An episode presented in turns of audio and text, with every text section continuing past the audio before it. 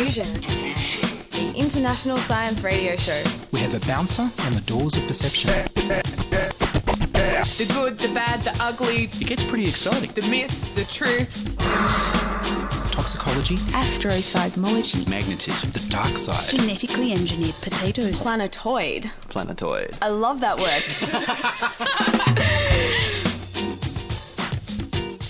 Hello and welcome to Diffusion. Sit back and relax while we shrink weird and wonderful science into your brain.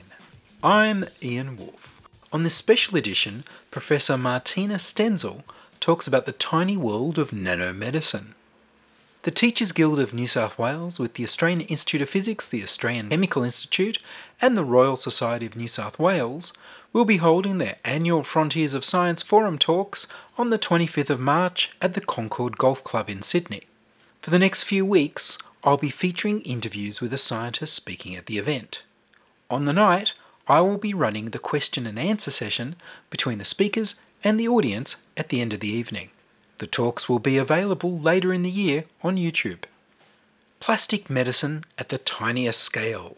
Martina Stenzel is Professor of Polymer Chemistry and Nanotechnology at the School of Chemistry at the University of New South Wales.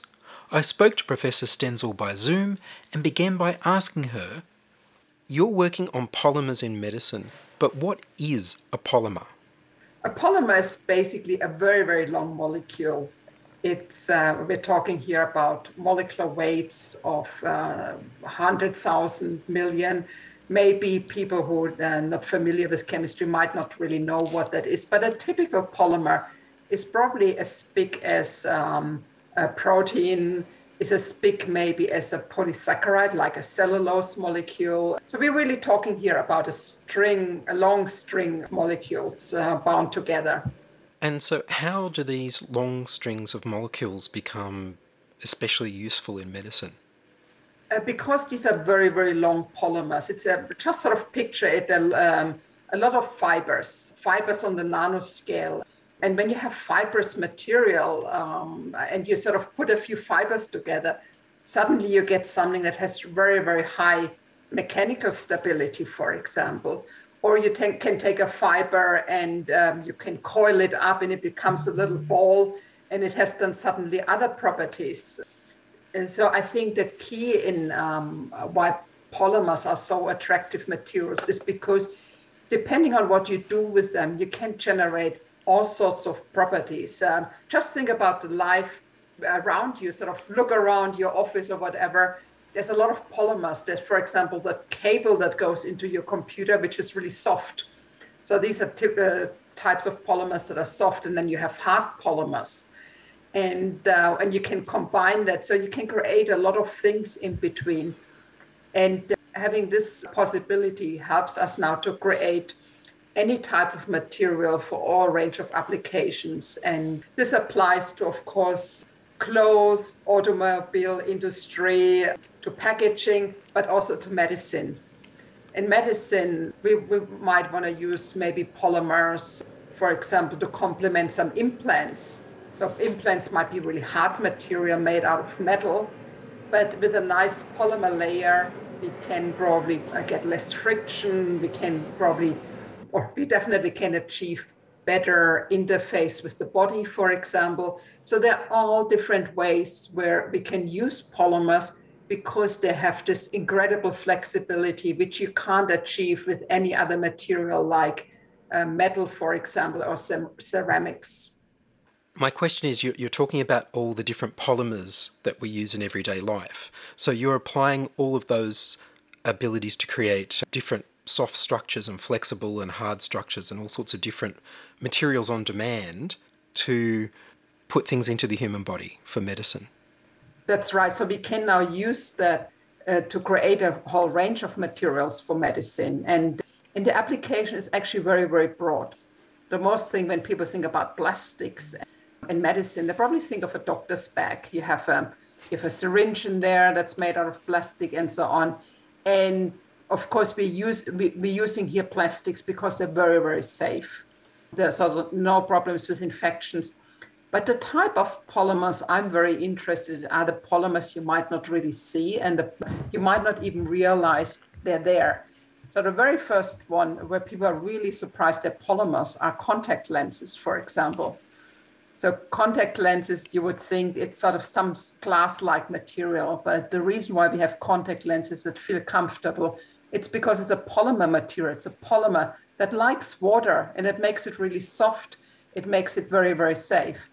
But now I like going into the body and look, how can we have polymers or plastics that can really improve our health directly. And so I mentioned before already that one way is, for example, when we have implants, we need very often a coating so your body does not reject the implant. But I like to go even further and I like to use polymers to deliver drugs. So uh, I basically make very, very small nanoplastics. They're much smaller than the human hair and inside in these nanoplastics, I put in um, active ingredients, therapeutic drugs to really help their delivery. So that's incredible. So the drugs go into the little nanoplastic beads, and how do they deliver to where you want them to go? Yes. So it requires a little bit of processing. It's uh, unfortunately I can't just take the plastic beads in the trucks and mi- mix them together, but we have our process how to do that. But now just sort of picture you have now a little nanoparticle. And to give you a, size dimension, I mentioned already, a nanoparticle is a fraction of a hair. So hair is around 100 micrometer. The nanoparticles we're working with 100 nanometer, so a thousand times, more than a thousand times smaller than the human hair.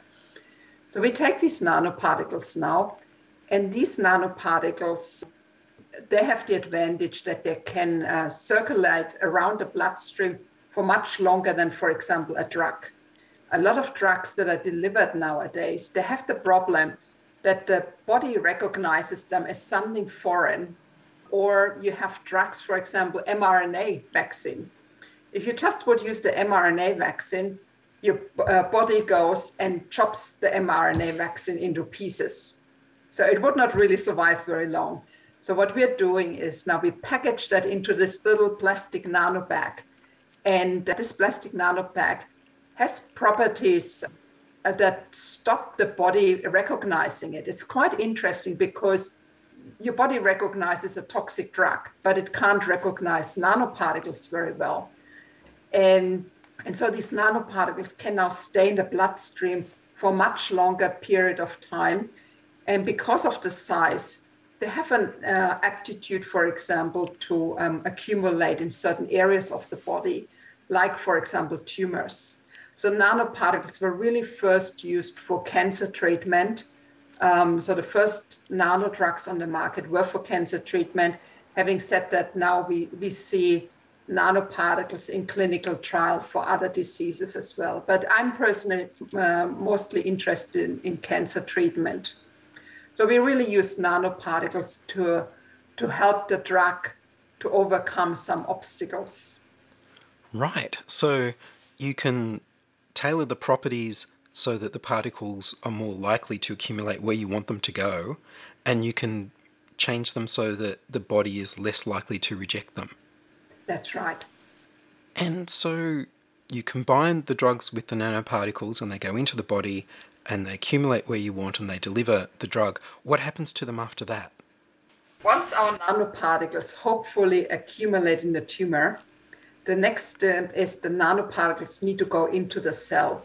And actually, that's a very easy step. A lot of drug molecules and a lot of modern drugs, like based on mRNA or proteins, they don't really go into the cell very easily, but nanoparticles are amazing. They go, they just go in. So now your nanoparticle is inside the cancer cell.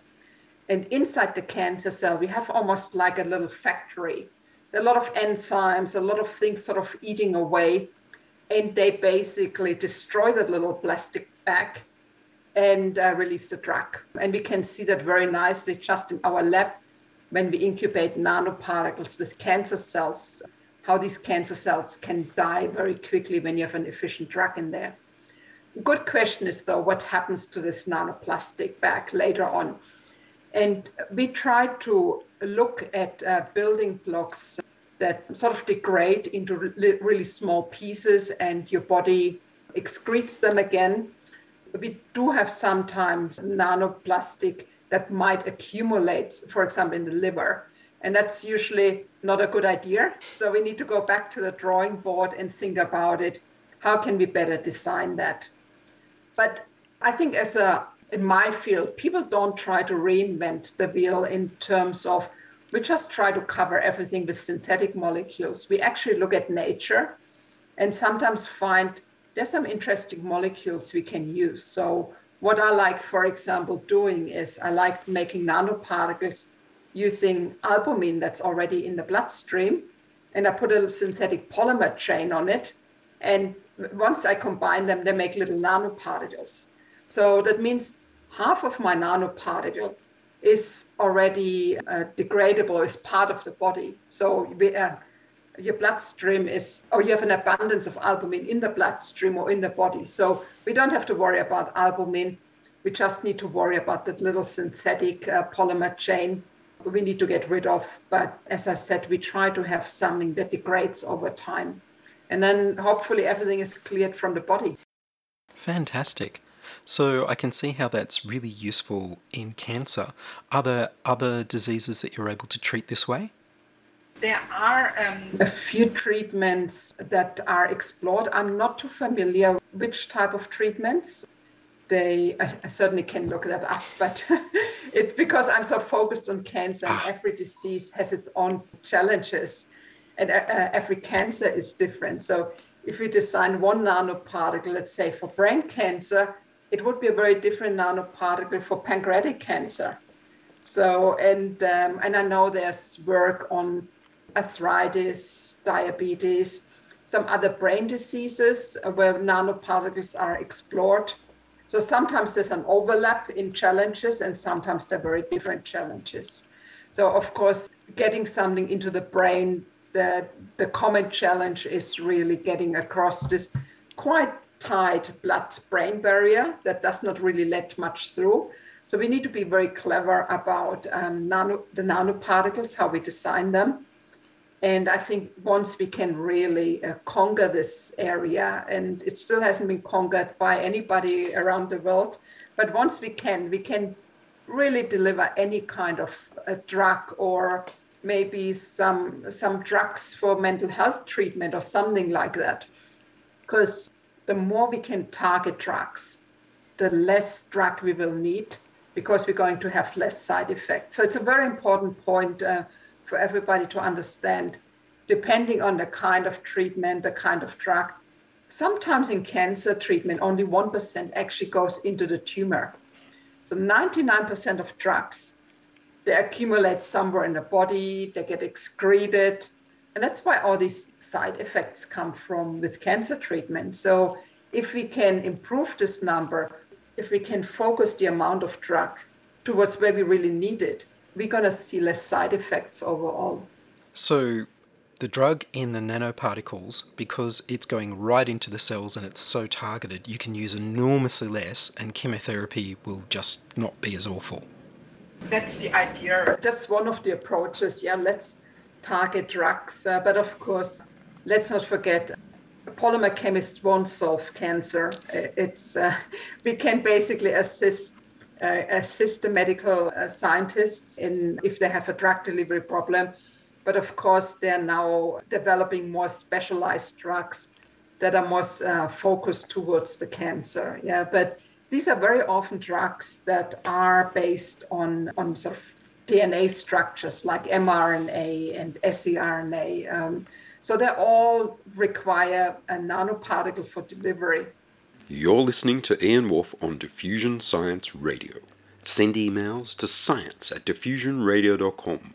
We're brought to you across Australia on the Community Radio Network and podcast over the internet on www.diffusionradio.com.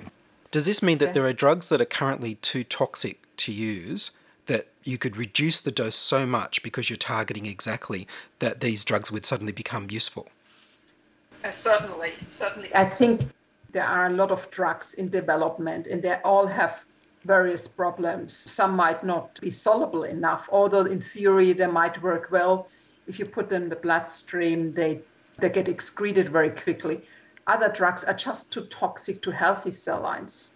So they might work really well on cancer cells, but they also kill healthy um, cells. And you, of course, you don't want that. So you want you want to have a natural selectivity. So nanoparticles certainly can help to increase that.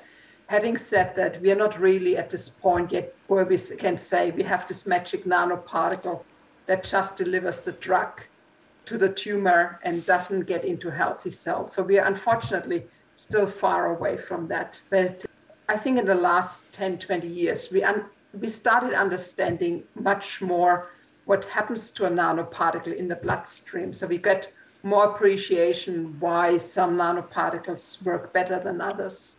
But we still haven't found a magic bullet yet that just takes us to the tumor. But we did find nanoparticles that are better than others, and there's certainly an improvement. And so, where is the research at? Are you in the stage of getting to clinical trials yet, or, or what stage is the research?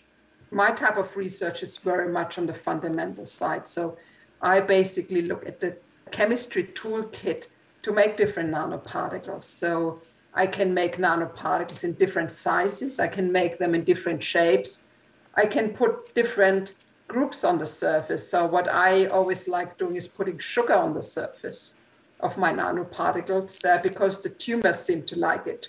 So I really try to understand more the fundamentals. Having said that, in my type of research, you always end up working with people who are much closer to the clinic.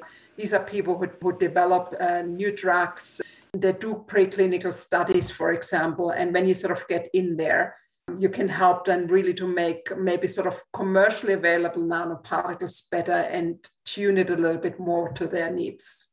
So my type of research really sort of stops at very much fundamental side. We test our system on cancer cells, but once we found there's a nanoparticle that works quite well on cancer cells, the pipeline are then sort of the people really more on the biology and the medicine side. But it's very important that we understand nanoparticles and their chemistry and their physics. So, how did you come to apply your knowledge of nanopolymers to medicine? Were you just looking at these and you realized this would be a good fit, or, or how did your, your previous research link into this? When I started with my uh, academic career around 20 years ago, I was really just interested in making polymers and just really looking at the synthesis of polymers. But there comes always a point after a while where you think, yeah, that's all nice. We can now make all these polymers, but there must be some use for it. And it was a time where this uh, field of nanomedicine really took off. You, you saw more and more publications on nanomedicine. And I thought, well, here with my uh, polymer synthesis toolkit and the ability to make a lot of different nanoparticles, I felt I can really contribute to this, this field by by providing more tailor-made nanoparticles. And that's really when I got into this field. So first I had to basically learn to make nanoparticles and to characterize nanoparticles until we then thought about how can we get drugs into these nanoparticles. So the little steps along the way. And now we look very much, for example, how do nanoparticles be, uh, behave in blood? So we mix these nanoparticles in the lab with blood and then we look at what, what happens with these nanoparticles. Do they maybe kill blood cells? Or so we, we try to understand chemistry biology interface uh, in the test tube, basically. But there, there's slow steps uh, that took me to this point where I am now. And if people are listening who want to study chemistry and perhaps get into nanomedicine, what would you recommend that they choose for their studies?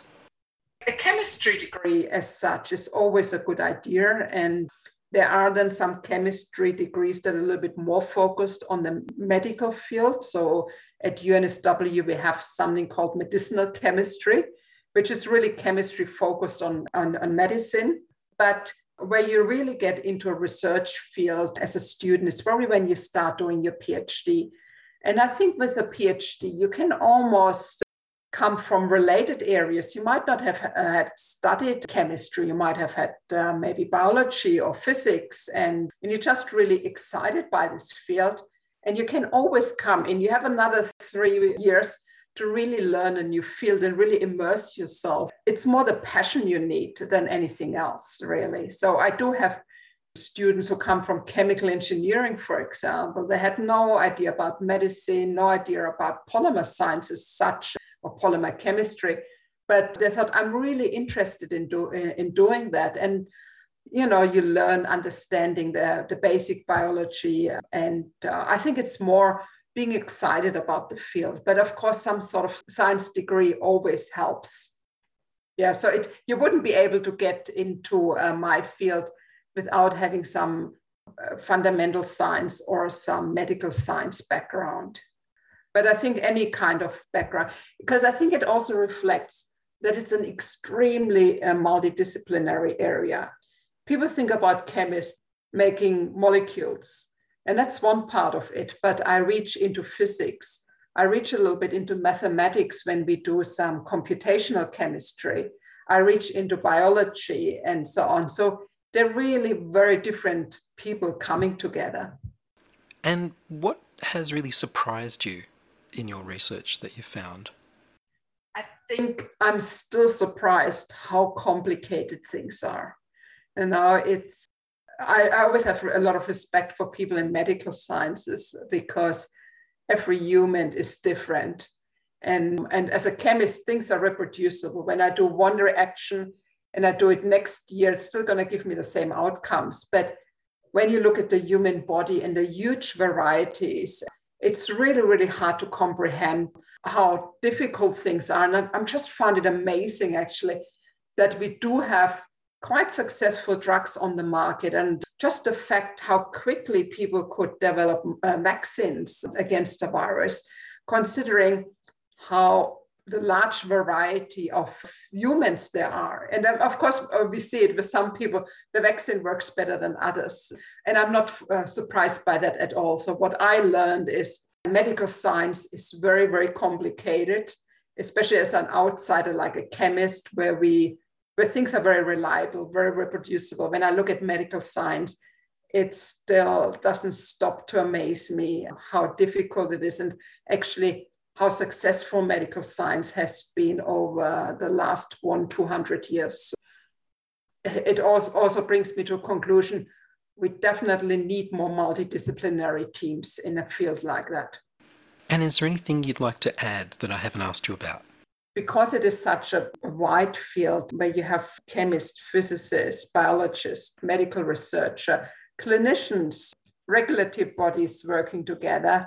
I think what is frustrating here that uh, the, the funding landscape in Australia is not very supportive of these projects. And I look at other countries where there's really more funding for these really huge efforts. And because it is such a such a broad field, we need the funding to really be able to bring all these different people together.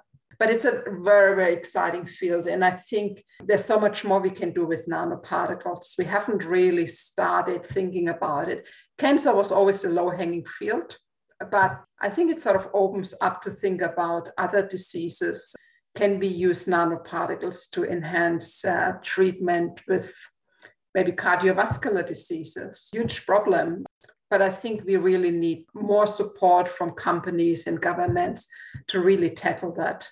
And it's always interesting when you see, when you have a pandemic like that and you have to do something, suddenly it works, you know? You inject all this money, and within a short period of time, there's a vaccine. And yes, it might not be a, the perfect vaccine, but it saved a lot of lives.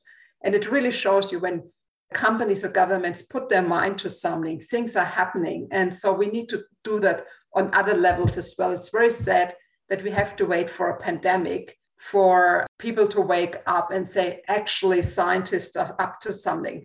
You, you can tell I'm always very passionate talking about plastics, polymers, the great things we can do with, and really working with people outside my field. It's just such a great, exciting area to be in.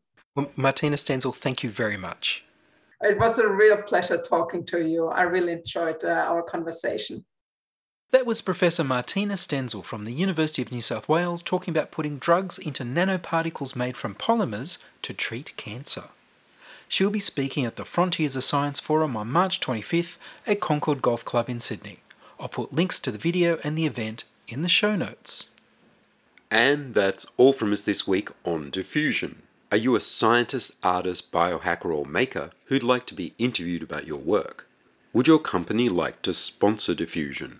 Send your contributions, opinions, helpful suggestions, and donations to science at diffusionradio.com. That's science at diffusionradio.com.